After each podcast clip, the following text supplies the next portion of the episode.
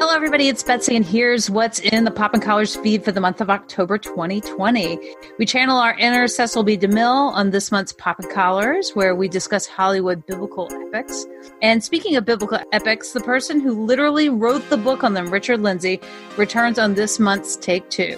Greg and I are in the home stretch of our 1989 movie rewatch. This month's Going on 30 spotlights the directorial debut of Steven Soderbergh with his Sex, Lies, and Videotape. Finally, on the Sacred Six, Shana and Greg ponder the nature of war and hatred as they review the Star Trek episode The Day of the Dove. Thanks again for listening and keep those collars popped.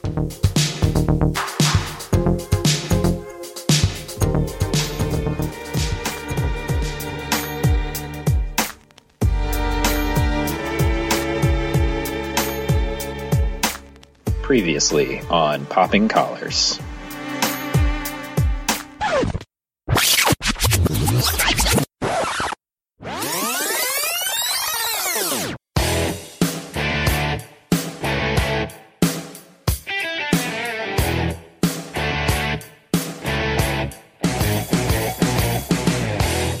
Welcome to Take Two, where we give a former guest of Popping Collars the chance to come back and update their view on a piece of pop culture. I am your host. My name is Greg Knight, and this month, my returning guest is the godfather of Popping Collars. That's like my favorite running gag on the show. I love it.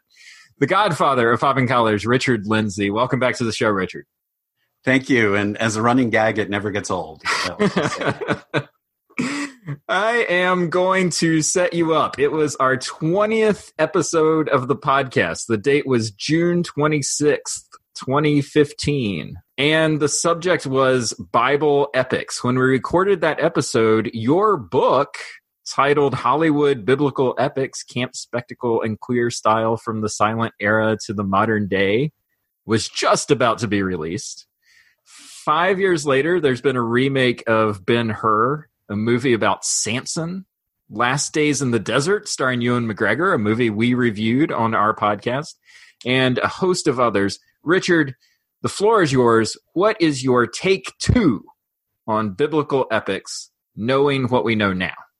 Academic book sales are not the lucrative opportunity that they made it out to be. So, in terms of biblical epics, I would say that you know the ones I saw were Darren Aronofsky's Noah, yeah. Uh, I don't know if that that had maybe come out just before. I think like talked. just before we recorded. Yeah. yeah. Uh, I did see Exodus, Gods and Kings. Um, I have not seen any of the other ones you talked about. um, I guess I would just say that you know Hollywood loves two things. They love box office and they love special effects. Mm-hmm. And so what tends to happen is if somebody proves you can make money with a particular genre of film, then they make a lot of them.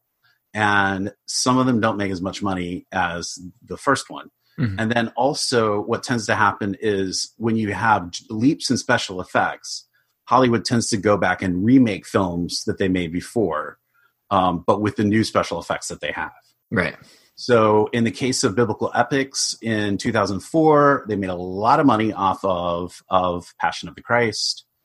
Uh, and so everybody said, now this is the new thing. We've got this whole niche audience, which is going to be faith based films. Mm-hmm. And so there were a lot of faith based films that were made, and most of them didn't do anything near what Passion of the Christ did.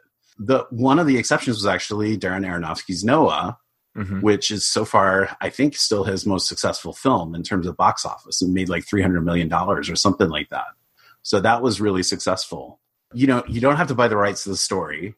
Yeah. Um, so um, that's always been a big thing for for these Hollywood films. Traditionally, it's been a way that you could get sex and violence into films. Uh, so so that's a way of like you know. I mean, some some would even say that with the with the Hollywood production code and with the kind of the death of the production code in the late 1960s, that was also the death of the theater release biblical epic, because they didn't need it anymore yeah. to get sex and violence into the films when you have, you know, like if you look at something like Ben Hur, mm-hmm. which has had f- f- three remakes now from Hollywood.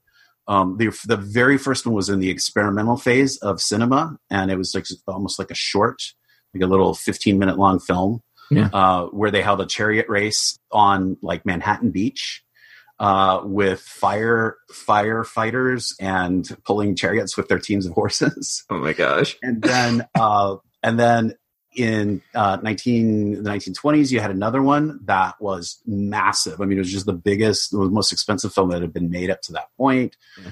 people died making it i mean it was just the you know the classic like over the top biblical epic Yeah. uh, and then 1959 1960 you had the you know the one with with charlton heston and then now it's been remade with um, joseph fiennes Mhm. so it's like you know they they revisited it each time as you as you increased the technology you know by the 1920s you really had you really had uh, silent film was in, at the apex.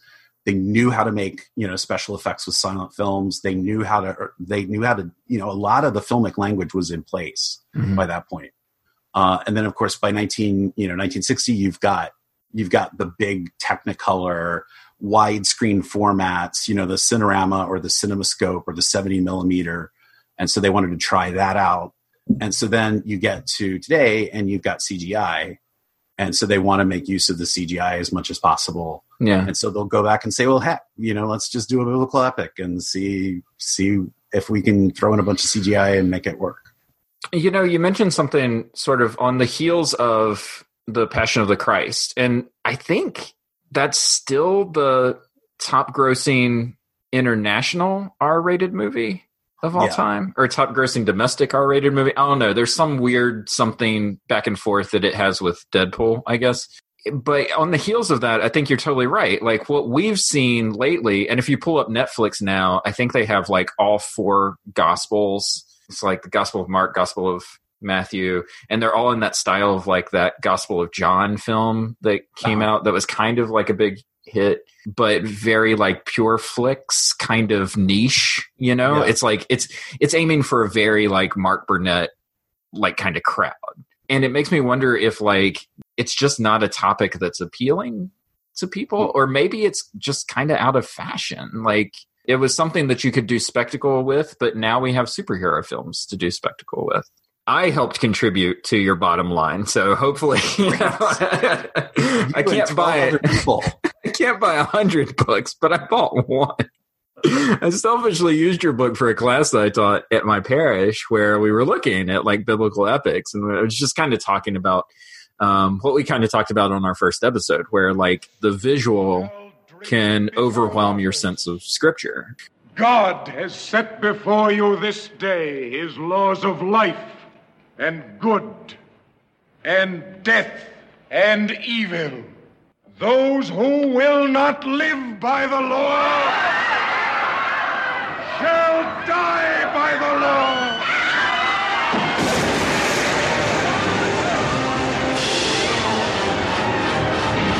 Um, but we did four movies. We looked at uh, DeMille's King of Kings, the silent 27 uh, version. One of my favorites. Yeah. Oh man, it's great. And you- you're totally right about the way that that movie starts off with Mary Magdalene. It's it's, it's wonderful. I didn't even know quite what I was watching at first. right. um, but uh, the the DeMille King of Kings, the Ten Commandments, um, Mhm. just because that's kind of like a prerequisite, and then I followed that up with Godspell and Passion of the Christ. I think that what folks kind of took away is just kind of the diversity that's available in the genre. So, if you had one more chapter left to do for your book, what do you think you would write about where we are now with biblical epics, or maybe even what the future could possibly hold for this? I think I think that I would say that the what what kind of amazes me is the is the overall resilience of the genre and the fact that it that it just kind of keeps coming back and and and that every once in a while somebody scores a hit with it. Yeah. Um, we're talking, you know, this goes back to the very beginning of film, um, to the, the earliest experimental days with cinema.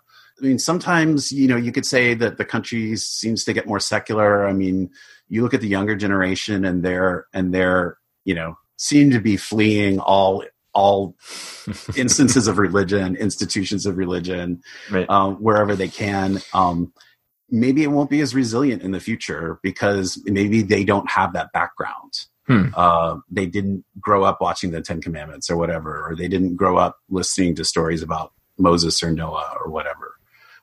But it seems to be a pretty, it seems to be an evergreen genre that every once in a while pops up. Somebody figures out to take how to do a new take on it, and it ends up being a hit. Yeah. Well, you know that that Jesus Christ Superstar that John Legend did was. I Yeah, mean, that was, was huge. wildly popular. Yeah, Yeah. totally. I believe it's called Son of Man, which was made in South Africa. And it's told, it's the Jesus story is told as a kind of an African fable.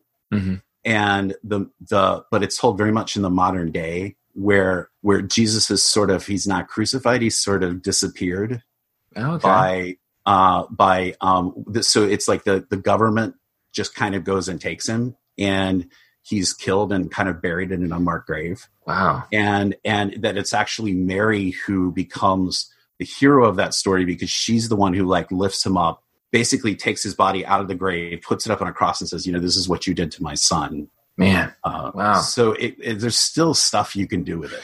Richard, thank you so much for coming back on and talking biblical epics again. I know that you wrote your book and you thought you were done, but here we here we are. pulling you back into this world. So thank you so much. I think you're probably in a different place from the last time that we talked to you. So update our audience where you are now and what you're up to. I am teaching.